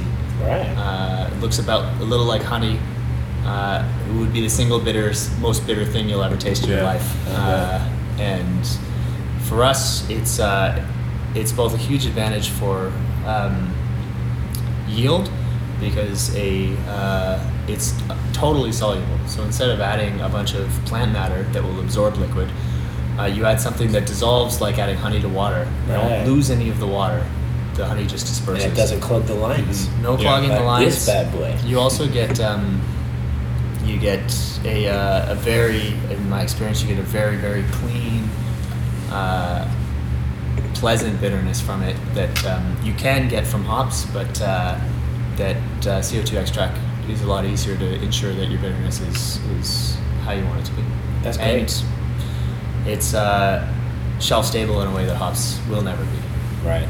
Because it's that liquid form, it can't really go off. Yeah, it- yeah, Yeah. pretty much. Yeah. Okay, interesting. Another thing I noticed uh, the other day, and I was about, I don't want to keep talking about Bellwoods, but I was there. Someone told me recently that because every single podcast we're always talking about Northeast IPAs, it just ends up coming up because we're stupidly obsessed with it. And dude was telling me that um, the like the Jutsu Pale Ale that it just continually has been getting hazier over time. Uh, from, from and even homeboy when we were there told me he's like yo Wizard Wolf like I always tell people to try it now. If you haven't had it for a few years like it's a different beer now. Like try that. So I guess that was like my first sort of um, encounter with breweries actively growing their beers. And the dude said it was with our he, I saw him the next time I went brewing so he was serving so I guess I'm saying it's kind of you guys like he's a brewer and a server um, and he was like it grows with with their their individual tastes in beer. So, being that the trend right now is kind of moving towards this thing, I know it's overhyped and I- get it, but I guess it's just you know, a couple of years ago it was hop bombs from you know, West Coast like palate wreckers. Now it's juicy ass low IBU beers. So it is, you know, I'm sure it'll move from this in a couple of years too. But how do you guys feel about the idea that like you could have this lowlands like if that's one of your key beers and then in two years time it's going to be a completely different beer because there'll be sort of trends that will, will happen and maybe as you grow as a brewer your taste will change and you'll be like nah I'm going to chuck this in or something. How do you guys feel about that as a whole thing where a beer that's a, a brand like like that um, can evolve with the taste of either the, the client clientele or the uh, the brewer themselves? There should be flexibility for sure. Like I think that even with the lowlands, we've already spoken about like you know when it's summer, like why not add fruit to this lowlands and Mm, right. try something? I mean, Would you rebrand it though if you did that? Would it be? I mean, no, I think it'd be cherry Lowlands. or would Yeah, it just be maybe. like would just be lowlands? Just, yeah, but it's still the same recipe, but we're adding fruit, right? Yeah. I mean, I I think beer like a. I mean, we're not necessarily a brand. It's not a brand name or like a. But it's I a. think it- but it's I- Well, we talked earlier about evolve. consistency, right? Yeah. So consistency is important, but at the same time, if there's a change that we could make that may make it just you know just Better. a little bit better, why wouldn't we do that? You know? So- right without having to say it's another beer. Yeah, exactly. Yeah. Every one of our beers that we've brewed more than once has evolved. Okay, Um, good. I, So it's a normal thing then. That's a normal thing, yeah. I would Uh, think so, I think, yeah. I mean, something like Jutsu has changed quite a lot uh, from the original brewers. Uh, I like that. I think um, in for most companies these days outside of brewing, uh, they're from my perspective, I agree. Odie. First time he's back. he's. That's just the It's our, There's a, it's uh, our- it's our dishwasher. One hundred percent not uh, what you thought it was. no, what, what are you talking about? Um, there's a uh, there's an obsession with like giving people what they want, uh, and I mean I think you should always appeal to your your consumer, um, and you shouldn't tell them how things are. I think that's patronizing, but I also think that it's uh, in all things, and for us especially beer, it's a it's a dialogue um, with you like the producer and the consumer that you should give people what they want but you should also maybe lead them along a path towards something new Right. uh, i think you know most people don't get to like new foods without you know Be challenged. being challenged and trying them like i mean how many stories have you heard of uh, uh, someone you know going to a future spouse's house eating with their parents sitting down and having something plopped in front of them that they are terrified of as a food right they're Yeah. like i've never had steak rare and then you cut it open and you've got like a rare steak I cannot you're like, offend this. holy shit like what do i do well the only option i have is to eat it Yeah. the only option I have is to try it. So uh, I think for us uh, and for me especially, I, I think yeah, beers beers evolving over time is a good thing. I don't think you should alienate your consumer, but I think you should um, uh, if you think there's a way to make the beer better, and you can find a way to um, you know take people along uh, slowly or at least on a path that they understand. Why not? Why not? Why not change people's palates a little bit? Right. Without scaring them off by a whole new product. Sure. And I also think you're going to fall into a lot of pitfalls if you if you define, like I said earlier, if you define anything too tightly, mm-hmm. you're restricting yourself pretty significantly. Right. Particularly in an evolving field like beer. Mm-hmm. Yeah. Whereas, like you said, even to try and to try and get consistency is kind of like the goal, or like as close as possible. So it's never guaranteed. Mm-hmm. So you want you everything, all your actions are, are going towards that. But if you can, uh, I guess people expect the uh, the slight variances. But if you can, like, you know what, hazy's kind of the taste right now. Let's uh, Yeah. mess with that. You try that same beer another year, it'll be different again. And things are always a pendulum, I think. Um, 10 or 15 years ago, a hazy beer was a sign of bad process. Yeah. Uh, it swung completely in the other direction, that people are trying to make their beer as hazy as they possibly can. Uh, Yeah. I think both of those answers, in my experience and for my palate, uh, are not entirely right. I think the truth is in the middle, as it almost always is, is, right? So uh, it's nice. You, ha- I think, I mean, the way people learn, the way groups of people work is, is you know, you want to believe one thing is true. Right. Uh, so in order to learn and find that good middle ground, you do have to swing one side to the other, and then eventually settle where it works best in the middle. So Yeah. I think in the future you'll see people uh, moving a little more towards clarity and applying some of the stuff they learned from haze.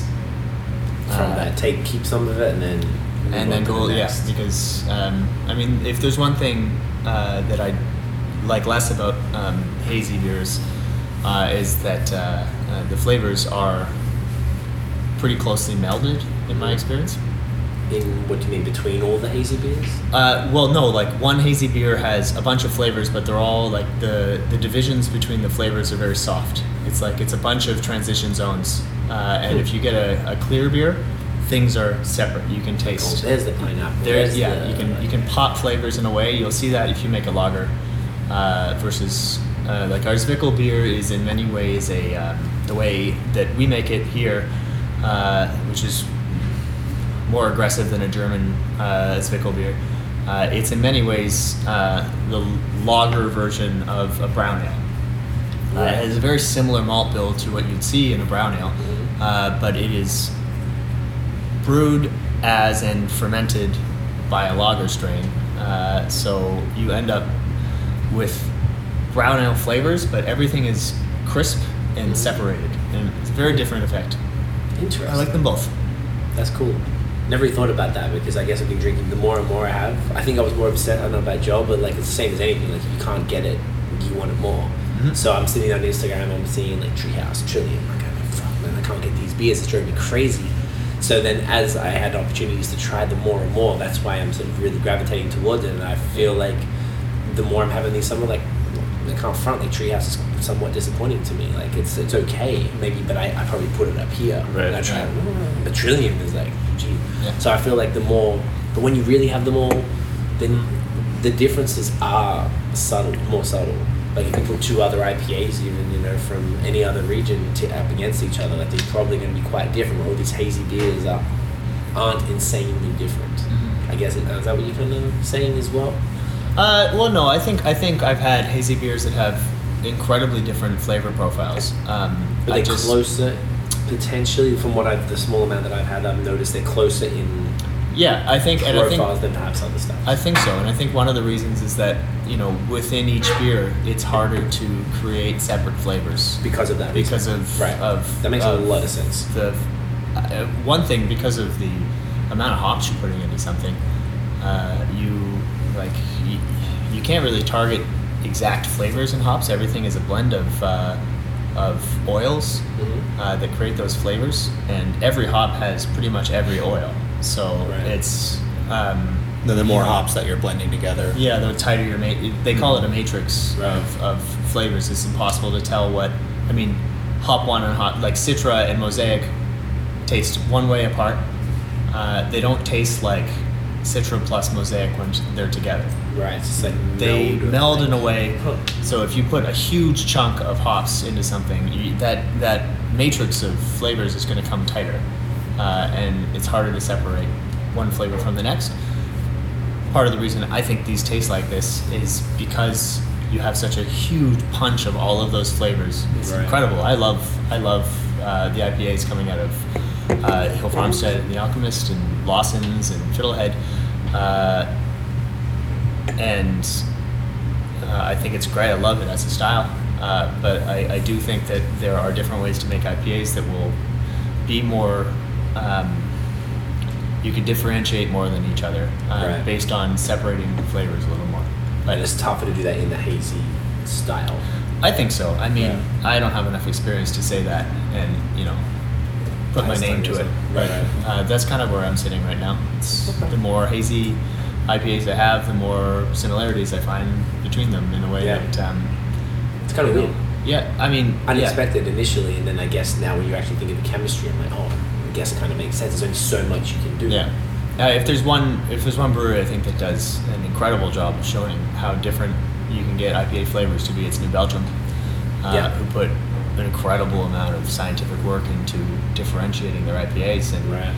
uh, they their IPAs have incredibly different profiles, Right. Incredibly different, and their IPAs are all clear and West Coast style, and Yeah, so there's Colorado's. yeah. There's always, uh, like we were saying, there's a middle ground. Yeah. I think I think people will find a There's really amazing middle ground. Hopefully, in the next ten years. Yeah.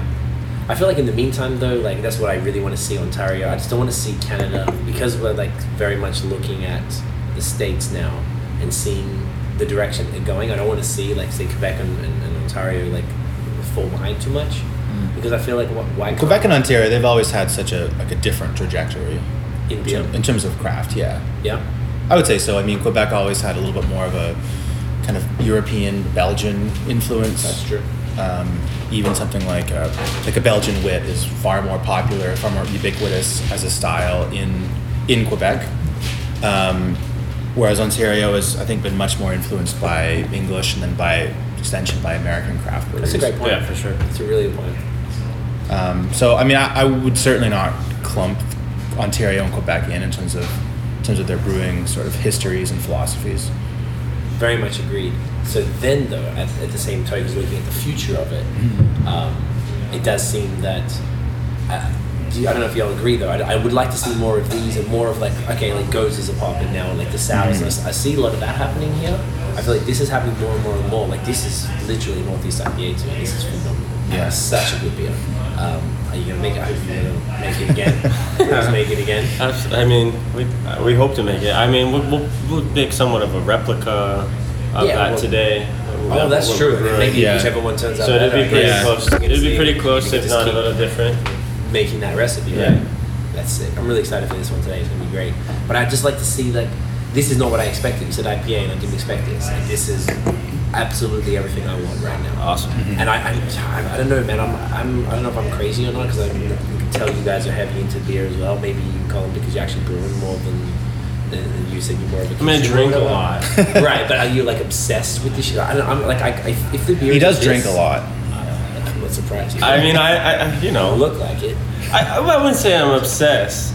But I like- just, I, I, I, I, I love what it does. Like I said, Yeah. I love that it brings, it people brings all these together. people So you're kind of more into that side of it. Like, if I drink a beer that isn't like this, I'm kind of disappointed right now. Yeah. Yeah. Like I went to Bellwood on Sunday. We got here on Sunday. Went to a show. Went to Bellwood's afterwards because it finished so early. We had no intention on it. It's like, oh, we're around the corner, cool. And I couldn't stop thinking about those beers for like three days. When we went back again a couple nights ago. And then the next night, last night we were drinking Treehouse and Trillium for uh, a pilot for some videos and Yeah, stuff. yeah. So I've kind of had a real hazy week, and I, but, I, but I couldn't stop thinking about it. Like two days, and fuck, I just need to get back. So I bought even like I very rarely buy the same beer twice. Yeah. I'm documented, but I even bought some Jutsu and some Little Sea Star to take home because I was like I need to drink this again because it's that fire, and I really can't get my hands on stuff. And I was so impressed that they did it. It was as good as anything I've really had from Vermont. And they were disgusting ready. And this I would probably put in a similar thing. Like this is phenomenal to me. But this is all I really care about, and I just want to mm-hmm. see though, because I feel like there's a lot of other beer nerds like me. That's all. And Scott's the same. So I feel like there's a lot of people who want this stuff, and if they're like, I feel like there's pride. If I'm saying, oh, these Ontario brews, these guys are all killing it, and they're doing beers Yeah. as good as they're doing in Vermont, and they're in Toronto, and like, I know these guys. Like that's it. That's amazing to me because Canada's always in Australia. I, mean, I come from a country that's always behind, right? And I feel like Canada and Australia are very much aligned with always trying to catch up to the states in entertainment, in movies, in music, in whatever you name it, fashion. Like, and I feel like with beer, like we can be on the same level. There's no reason we can't Yeah, absolutely. do what they're doing, and because they're kind of leading the world with some of the Yeah. stuff that they're doing, We also have the benefit of being able to look at these other because they're right like there, markets right? right there, right? Whereas can sit down they're at the forefront, so they have you know it's harder for them to look around and see where they can get inspired. But we can really easily look at Quebec, look at Vermont, look at you know That's it. Belgium, Germany, all these other regions, and get inspired. Absolutely, even just like zip, like like uh, San Diego or Colorado, Yeah. like excuse me, even like, like new new beer centers like Tampa Bay and uh, Mhm. Asheville, North Carolina, like quick trip away to go into the I see what's popping. Yeah. That's Yeah, what I- I was always curious. Like I don't know, actually, this is a question for you guys. I always was wondering if, if I owned a brew pub of sorts, I'd be like, you know what, I'm gonna go see firsthand what's popping in these cities because I want to be ahead of the game. You know what? Maybe a lot of Canadians aren't ready for this, but maybe they are mm. because there's enough beer nerds like us who travel for beer, and there's beer nerds from the states that come to Canada for beer too. Yeah. So I'd be like, you know what? I'm gonna check this out. Business trip, fuck it. Let's go down. Let's spend two, three days. Let's hit up as many brew pubs as we can and talk to the people and get take this, you know, the tours and stuff and let them know what we're doing and see see what's popping there to see like oh, these guys are kind of ahead of the game. Let's see how we can get there. How do you guys feel about those sort of activities? I mean, obviously, we'd like to do it. I mean, I know you Company put- credit card. Yeah, you know, I mean, let's once, it. once we figure TVs, once we figure that out, I mean, yeah, obviously, there's so many great cities. I mean, we're, we're surrounded by. I mean, it's not like they're the best places to visit, but I'd love to go to Buffalo and Cleveland and and just kind of absorb a lot more American beers and just yeah, you're like you're saying like go to like the you know. Because a gas station and a fucking watering hole probably have a better selection than half of our bars in the city, right? And that's I found that's hundred percent the problem. and that's you know Yeah. that alone is. Uh, when I was in Nashville a couple months ago, and we wa- we were on like East Hastings, which is like a bit more of a Not the Vancouver hipster area. Oh, hipster. Oh, You God, you ever figured- heard that term? It's fucking Oh. insane. So it's uh, they uh, there was we were kind of in the middle of nowhere, and there was this one gas station that we thought we would totally get mugged. And we went inside, and this guy like Earl or Randy was his name, and he would have like uh, you know big overalls on, big guy like uh, Bubba Gump hat, and we go in, and there's the mo- most amazing selection of beer. Like it was insane, and we bought everything. We got our groceries there, everything, and then we, perfect. we didn't even go out that night. We like went to our B and B. Was like, fuck, we got like Why go anyway? it's an insane Yeah. selection. Let's Yeah. just party here tonight on our first night. So, yeah, absolutely. I mean, uh, down the road, hundred percent, we're gonna go somewhere. I, ideally, I'd Just like to to get go. some inspiration. Sorry, go. on. yeah, absolutely. No, inspiration for sure. Yeah, I mean- just to see what's trending. Yeah. I think the worst thing in any in any craft in any trade is too much ego. You know, if you think that you know everything, if you think you don't need to be inspired to learn more, to grow, I think that's going to kill you. Yep. So I don't personally like I don't ever want to be in that position where I feel like well we know everything, we know what we're doing. It's We're like good. we should always be like Yeah, just forget even if it's know at the good. Like how can it get even better, right? And Yeah. thing you get better by by learning, you know, by exposure, by experience, That's by it. trying shit out, you know. Yeah, and I guess yeah, if you if we're like so lucky as to be right at the you know a, a very short trip away from uh, where things are really popping, like. Okay. Sorry, chef. That's alright. um, you know what? I think we have another thing called the lightning round. Can, you, can I get my phone there? Uh, Yeah. Brad? Oh, do you come? So this is a whole bunch of short questions. We tend to nickname it the molasses round uh, because the shit is super slow. Acknowledge him. Come on. Wake up. Wake up. Come on. this is Omar, our chef. You doing, man. Um, so the lightning round. First question: guilty pleasure beer. So just like we were t- talking about before, is there's a beer that you would be embarrassed to admit to your other beer nerd friends that you enjoy? So mine would be like Corona. Like I'm not mad at a Corona ever really. I'd say uh, Moosehead. I like to put a little lime in there, you know. Ooh. Just really kick back. Dude, I didn't even know that. now, like I don't know about this business part of it. Yeah. Uh, all, I, honestly, all of them. I, I drink, I drink that fucking Stiegl Radler like a motherfucker. That's great, man. I drink it a lot. I, all of all of them. My wife isn't a very big um, hop hop person now, so yeah, we drink uh, drink everything. Okay. I, I- for me, it doesn't matter. Football Sundays is Budweiser and nachos. Like I don't care. And you're cool with that? Yeah, I mean, uh, it doesn't really. It's more about uh, like my brother says, like I just want to crush beer. I don't want to drink beer. I'm like, okay. I, I'm open to all beers. I, I, I don't. I've never. I've never really said no to a beer. Okay, that's fair. Uh, I don't. I don't know if I'm embarrassed by the uh, by this, but uh, I really like Marston's pedigree, which is like a very old style. That's not a guilt. No one's heard of that. That's not a guilty pleasure. Do you know what? I can You're already onto something we don't know. Uh, I think we can get that in Montreal. Yeah, yeah, you can get. You used to be able to get it here. Yeah, pedigree. I've totally heard seen that around. this It's like- yeah, it's like a It's death like wheel. It's it's like a boring. It's like a boring British ale, uh, but I love it. I think it's great. Right. Um, that's a good one. Beer you would decline under any circumstances. So if you went to a party or a barbecue and you did not bring your own beer, like, you know, would be unlikely. And someone was like, hey, have a PBR. You're like, "Ugh, you got any water? Because I would never drink a PBR. I don't give a shit what circumstance it is. It's not happening. Jeff, I don't want to say anything bad about Toronto, But but I would. uh, For I'll me- say Yeah, go. I'll say Creemore. I don't really want a Creemore. That's okay. Don't, like, don't hate.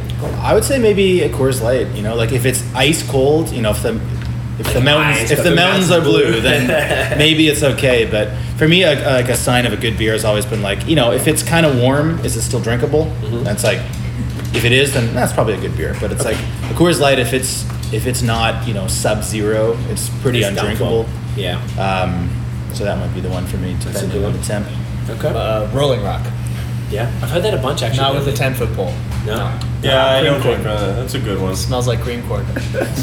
Ugh, I- uh, favorite beer style. So if y'all had a, a particular style that if you was like if you had a go to, like if you were like you go looking for a, you're at a bar, you're at Del CBO, you're like "Oh, I'm looking for this beer. Do you have Sa- me saisons. Yep. Saisons changed the beer game for me personally. I would say a really solid pale ale. a- okay. Nice crushable. Uh, It's always a tough one. yeah, it's, this is a very tough one. Uh, if I'm at a bar, I'm generally looking for something uh, clean. I would love to see a quality non pilsner, non Helles lager. I don't really care what it is, but if I see somebody who has Like a good one. a quality lager that doesn't fall into those two, then I'm getting it for it. sure. I don't care what it is from there because I think uh, someone who's making uh, an alternative take on what you see from lagers here, I'm curious to see what That's they the do one. with it. I like that. Uh, the opposite, least favorite. And this doesn't mean you like hate it. Just like the most common answer is the smoked beers, the Rauch beers. or the Helles. Mm. Everyone hates them. I fucking love large beers. Yeah. Absolutely. Drink around I'm not beer all day. surprised for uh, the Germania. You were there for a. Yeah, yeah, yeah. I went. not I, I was able to go to Schlenkerla, which was really cool. Yeah, the really with the cool. ones in Yeah, LCD. It's tremendous how different that beer is when you get it fresh. It's somehow smokier and better. more delicate at the same time. Interesting. I get. I just taste I do like uh, heavy like heavy stouts. I just you know Doesn't mean you hate them. Just means I don't hate them. I just favorite. It's like the the I guess the mood I'm least in for right. Like I guess if I was to choose, it's I'm kind of always ignoring. That's fair. I think I'd say maybe double or triple IPAs. I find that Interesting. they're Yeah, absolutely. It's too much. it's just too much. You know, I mean, like it's yeah. Interesting. Okay, respect. I'm not mad at you. On a similar note, uh, for me, uh, the thing that I avoid most is something listed as imperial uh, that you don't normally see an imperial version of. If I see an imperial hmm. saison or an imperial Yeah, like, pilsner weird. or an An imperial, Imperial Session IPA. Yo, dead ass that exists in the states. Yeah. I'm not Really? joking. Someone like we, I was about to bring it up. Like we saw Yeah. someone. I forgot who it was. Magic you City. Magic Hat. Magic House. Magic Hat was telling us yeah, that I've seen that as a joke a few times as well. I- He said it was like a double session or like an imperial session. I shit you not. Like, That's just- I, I, I What? want to do like a session imperial Well, Russian imperial style. I'm sure they're making a difference, but nice. yeah. Yashish, think about it. But yeah, I've seen lots of can add that. imperial saisons. I'd say in general, if I say a if I see a saison that's um, above six and a half percent, Go for it. I'm not going for it. I'm avoiding it. I uh, that's not that's not what I like from, what it is? from those styles. Yeah, I don't I don't like. For me, I don't like extra alcohol uh, in a beer that Right there isn't Doesn't designed it. for it. Yeah. desert island beer. So if you got stuck on an island, uh, you know, indefinitely, and the caveat to this, beer nerds always ask this fucking question. They're like, you can, it'll be like fresh delivered to you. They can't take you off the island, but they'll deliver the the beer for you fresh, exactly how it's supposed to be consumed. Those bastards. I know. I mean, that sounds like a pretty sweet deal. that's a pretty good deal. Yeah. So just to, just to be like, just just to be. I want to extremely change the answer lines just so I don't look weird. So you go first. So it'd be the same beer, j- preferably. Yeah. Like you could say a style or something, but it's more interesting if you say like I mine would be like a heady topper. I could drink that shit forever, but I want it fresh, like Yeah. you know, a few days mm. old, good to go, nice and cold. Uh, if I had to drink a beer every day, it would be different than if I was drinking every once in a while. If you're gonna ask me a beer that I would like to drink every day, it would be um, Taras Boulba from uh, De La Senne, Okay, for sure. interesting. Yeah. Or the Zinnebir. Good with either, but Yeah, yeah. all right. I don't know what he's talking. I think Yeah, I would sure. do saison would be my style. Okay. Do you Uh, have a Desert do you have- Do you have your favorite one? I think maybe Dupont. Okay, nice classic. Yeah. Cool. I'm just gonna pass. Oh, I'm Oh, gonna you got, pass. there's no. Oh, He's no one's drinking. He's passed me. drinking wine on the island. I might get that can wine or like, Well, like, like a can of Jim Beam and Coke, Kokanee premixed. or I don't know. What am I Kokanee. gonna? Well, I, I'm gonna drink myself to death. So I probably because I don't want to be on the island Nah. first of all. That's true. Like a, So Alcohol, just bottles of alcohol dropped in, just pure grain liquor. I don't know, man. It's hot. Maybe it's a cider. I don't know. I don't A know. cider? Oh, interesting. Okay. Well, never. No one's passed before. That's a good one. Is This there- probably won't come up, so What? Oh, being actually on an island. this situation. Yeah, so it's unlikely. It's It's okay that you don't have an answer. Well, You mean then- being then it's- on an island yeah. with a daily delivery Yeah. of beer? Unlikely to happen. yeah. I mean, it's Unlikely. pretty awesome. Not impossible. It's pretty cool. It's like, why doesn't the guy get on the truck and go back home? Why do he they just keep refuses. It's like, a, it's like these an pallets of beer Amazon drone. Amazon drone, you know. Hmm. Um, trend predictions. Like, is there anything you think? Yeah, we keep we're yapping about the IPAs, Northeast style. What What do you think is? Like, you say the pendulum swinging. What do you guys think is next? And whether that's worldwide or here or just in general, wherever, whatever you feel. Well, again, not knowing much, I think lagers are due to make a splash. Okay. As That's- is, like straight up lagers, or will there be hoppy lagers, or will there be craft? I lagers, or think just maybe uh, hybrids of some sort. Okay. I think that I haven't really tried an, a lot in Toronto and Canada, so I feel that there should be some sort of trend with uh, the style. I, I, I mean, just for me personally, I've never really tried any very different lagers, so I think that it should be something that comes, and hopefully Zwickel beers. Yeah, right. Honestly. yeah, yeah. I love that beer. trend prediction. Yeah, I could see um, more sessionable beers. Yeah. Um, I mean, you're already kind of seeing that a little bit, but session IPAs, low alcohol saisons, um, lower alcohol pale ales, things like that. I think um, you saw like a big influx of in, you know imperial beers and double beers and things like that. I think um, you know huge flavors on those, which is great. But I I'm really hoping to see a bit of a of a turn back to just the sort of I don't know, just the sessionability of like lower alcohol beers, the kind of beers that you can just you know drink all day and not be too drunk. Yeah. That's perfect. Yeah, so whether that's Freshness. lagers or whether that's saisons or Whatever that is. any style really. I like that. Perfect. So, Uh, take this in a slightly different direction. Uh, secrets, I think. Uh, I think the craft beer community has been incredibly open so far, but I think down the road there will be more market pressures, and I think people are going to be a little more careful about uh, recipes and Yeah, processes and, and how much information they share with with other people.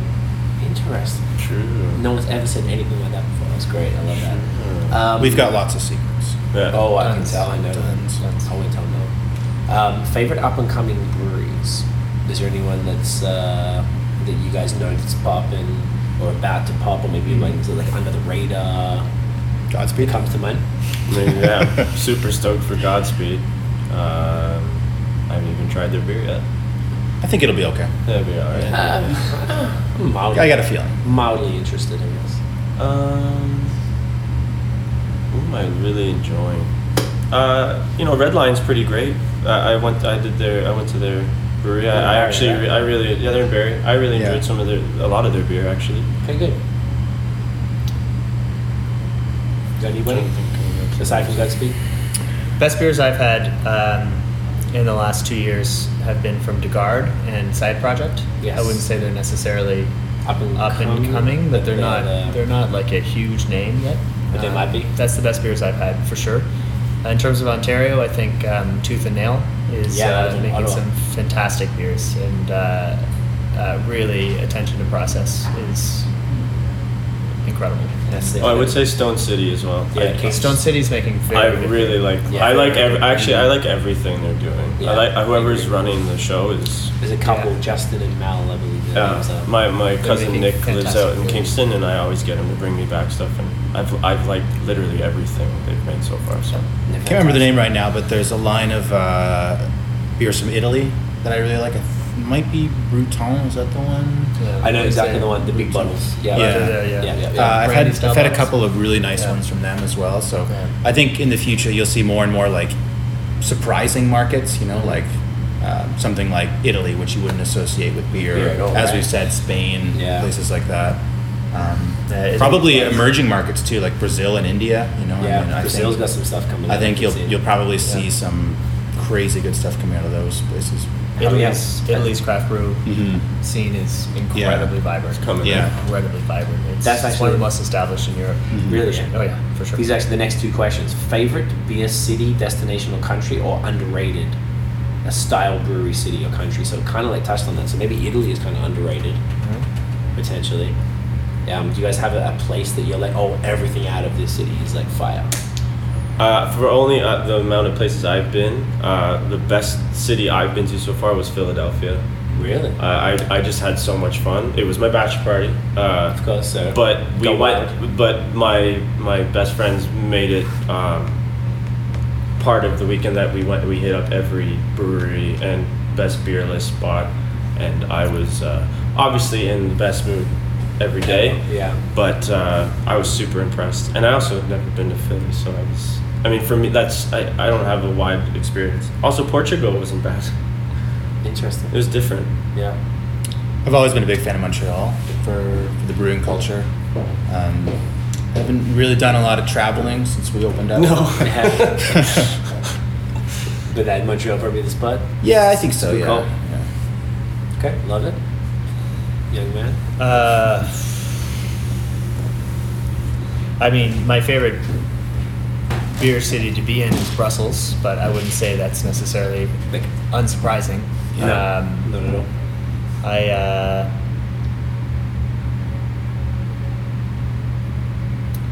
yeah, that's my favorite beer city. Yeah. uh, No, I think I fine. was. Yeah, I I've never been to Belgium, yeah. but I've No, always. i'm sure it's yeah, the best Yeah, Yeah. I, I love Belgian beer. like i so- said i Yeah. philly yeah. Yeah, I was. I was surprised. good, uh, yeah. Brussels, that was that was like five years ago When I was in uh, the UK, I had some. The best beer I had in the UK was from Manchester, and I didn't expect that. So uh, maybe that's, That's something cool. I should say. I did not go to Manchester, but um, the stuff coming great out of. Cloudwater was uh, I've heard about was them a bunch, yes, fantastic, yes. absolutely fantastic. Okay. And, Oh, uh, Cleveland some of the was great, small, Ohio's killing it, yes. Yeah, Cleveland was great. Oh yeah, I mean Fatheads is. Fatheads was sick. Fatheads Butcher and Brewer incredible. was amazing. Yep. Not playing around. Um, best beer you ever drank in your life? And this is generally situational. Yeah. Like a lot of them have been like, I was on a boat, it was sunset, I had a Budweiser. Like, it was like, these are like full beer nerds and stuff saying this stuff. So I was on it's a acceptable. Yeah. Like seriously, there was like a story like that. Like it's actually kind of funny. Yep. Cool. Uh, I went to uh, I went to Quintessence at uh, Cantillon last year, and uh, I had uh, Cantillon gueuze from 1996. Oh wow. Uh, I'd been in the bottle since '96. Best beer I've ever had, for sure. It's pretty straightforward. Yeah, it's pretty. Yeah, easy. it's- Uh, couldn't place when, but I'd say probably the first time that I had Rodenbach Grand Cru. That was probably one of the best, one of the best beer experiences in my life. I was just like blown, blown away, away. by it. Yeah, that, exactly. that's really what it is. Like you can. remember, Yeah, like, exactly. That beer wasn't the best, but that yeah, it, it did the most for my sort of like, Like palate growth or- and yeah. yeah. That's Cool. amazing. Uh, it's hard to pinpoint, but I would. Pro- I I think um, just going through uh, where we used to work, uh, just going through a barrel house and actually trying um, aged beer for the fir- first time in my life. That was probably one of the key moments of my turn to the just this whole new world of where beer can go Right. uh, which I had no idea about, and just the process. So, I think having it from the barrel for the first time really was. I mean, I think it was a like a, an aged sour with cherries or something, and it totally, uh, you Totally. taste the wood, you're like, oh my god. just everything. It really flipped me out. I was just like, holy shit! Like this is. Um, it, it it really kind of opened the door for me in general to kind of start being more open and adventurous with all beer. That's awesome. And the last question: death row beer slash meal pairing. So like, it's, it's about to wrap up. Like I know it's a little different to the desert island beer because it's Yeah. like the last one. And if there's a specific, don't have to have the meal pairing, but if there's something that maybe you would pair it with, Wow. I know it's ridiculous questions, eh? I don't know if this is a pairing, but if you were to ask me the meal I would choose and the beer I would choose, Yes. uh, it would be a tuna steak Okay. and uh, Orval. I was gonna say Orval. Straightforward. All right. I was gonna say pizza and Orval. Actually.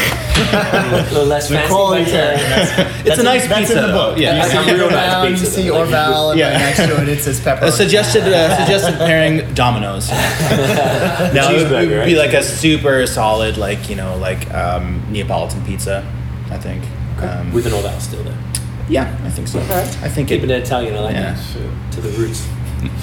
I go like straight German. I do like a classic goulash, and uh, like a like a ridiculous Weissen or something. Because I'm gonna die. so. So it's like, ah, let's make it ridiculous. Yeah. Comfort food. I cut pure comfort. I just need Yeah. to feel good about it. I like that. It's kind of a morbid question to end on, isn't it? It is. Sorry, guys. A little bit. It was kind of like just the last one in the list. What's Uh, yours? on the list? Yeah. Never thought about it. no one's ever asked you questions, eh? Yeah. Ah, shit on the Yeah, spot. on the spot.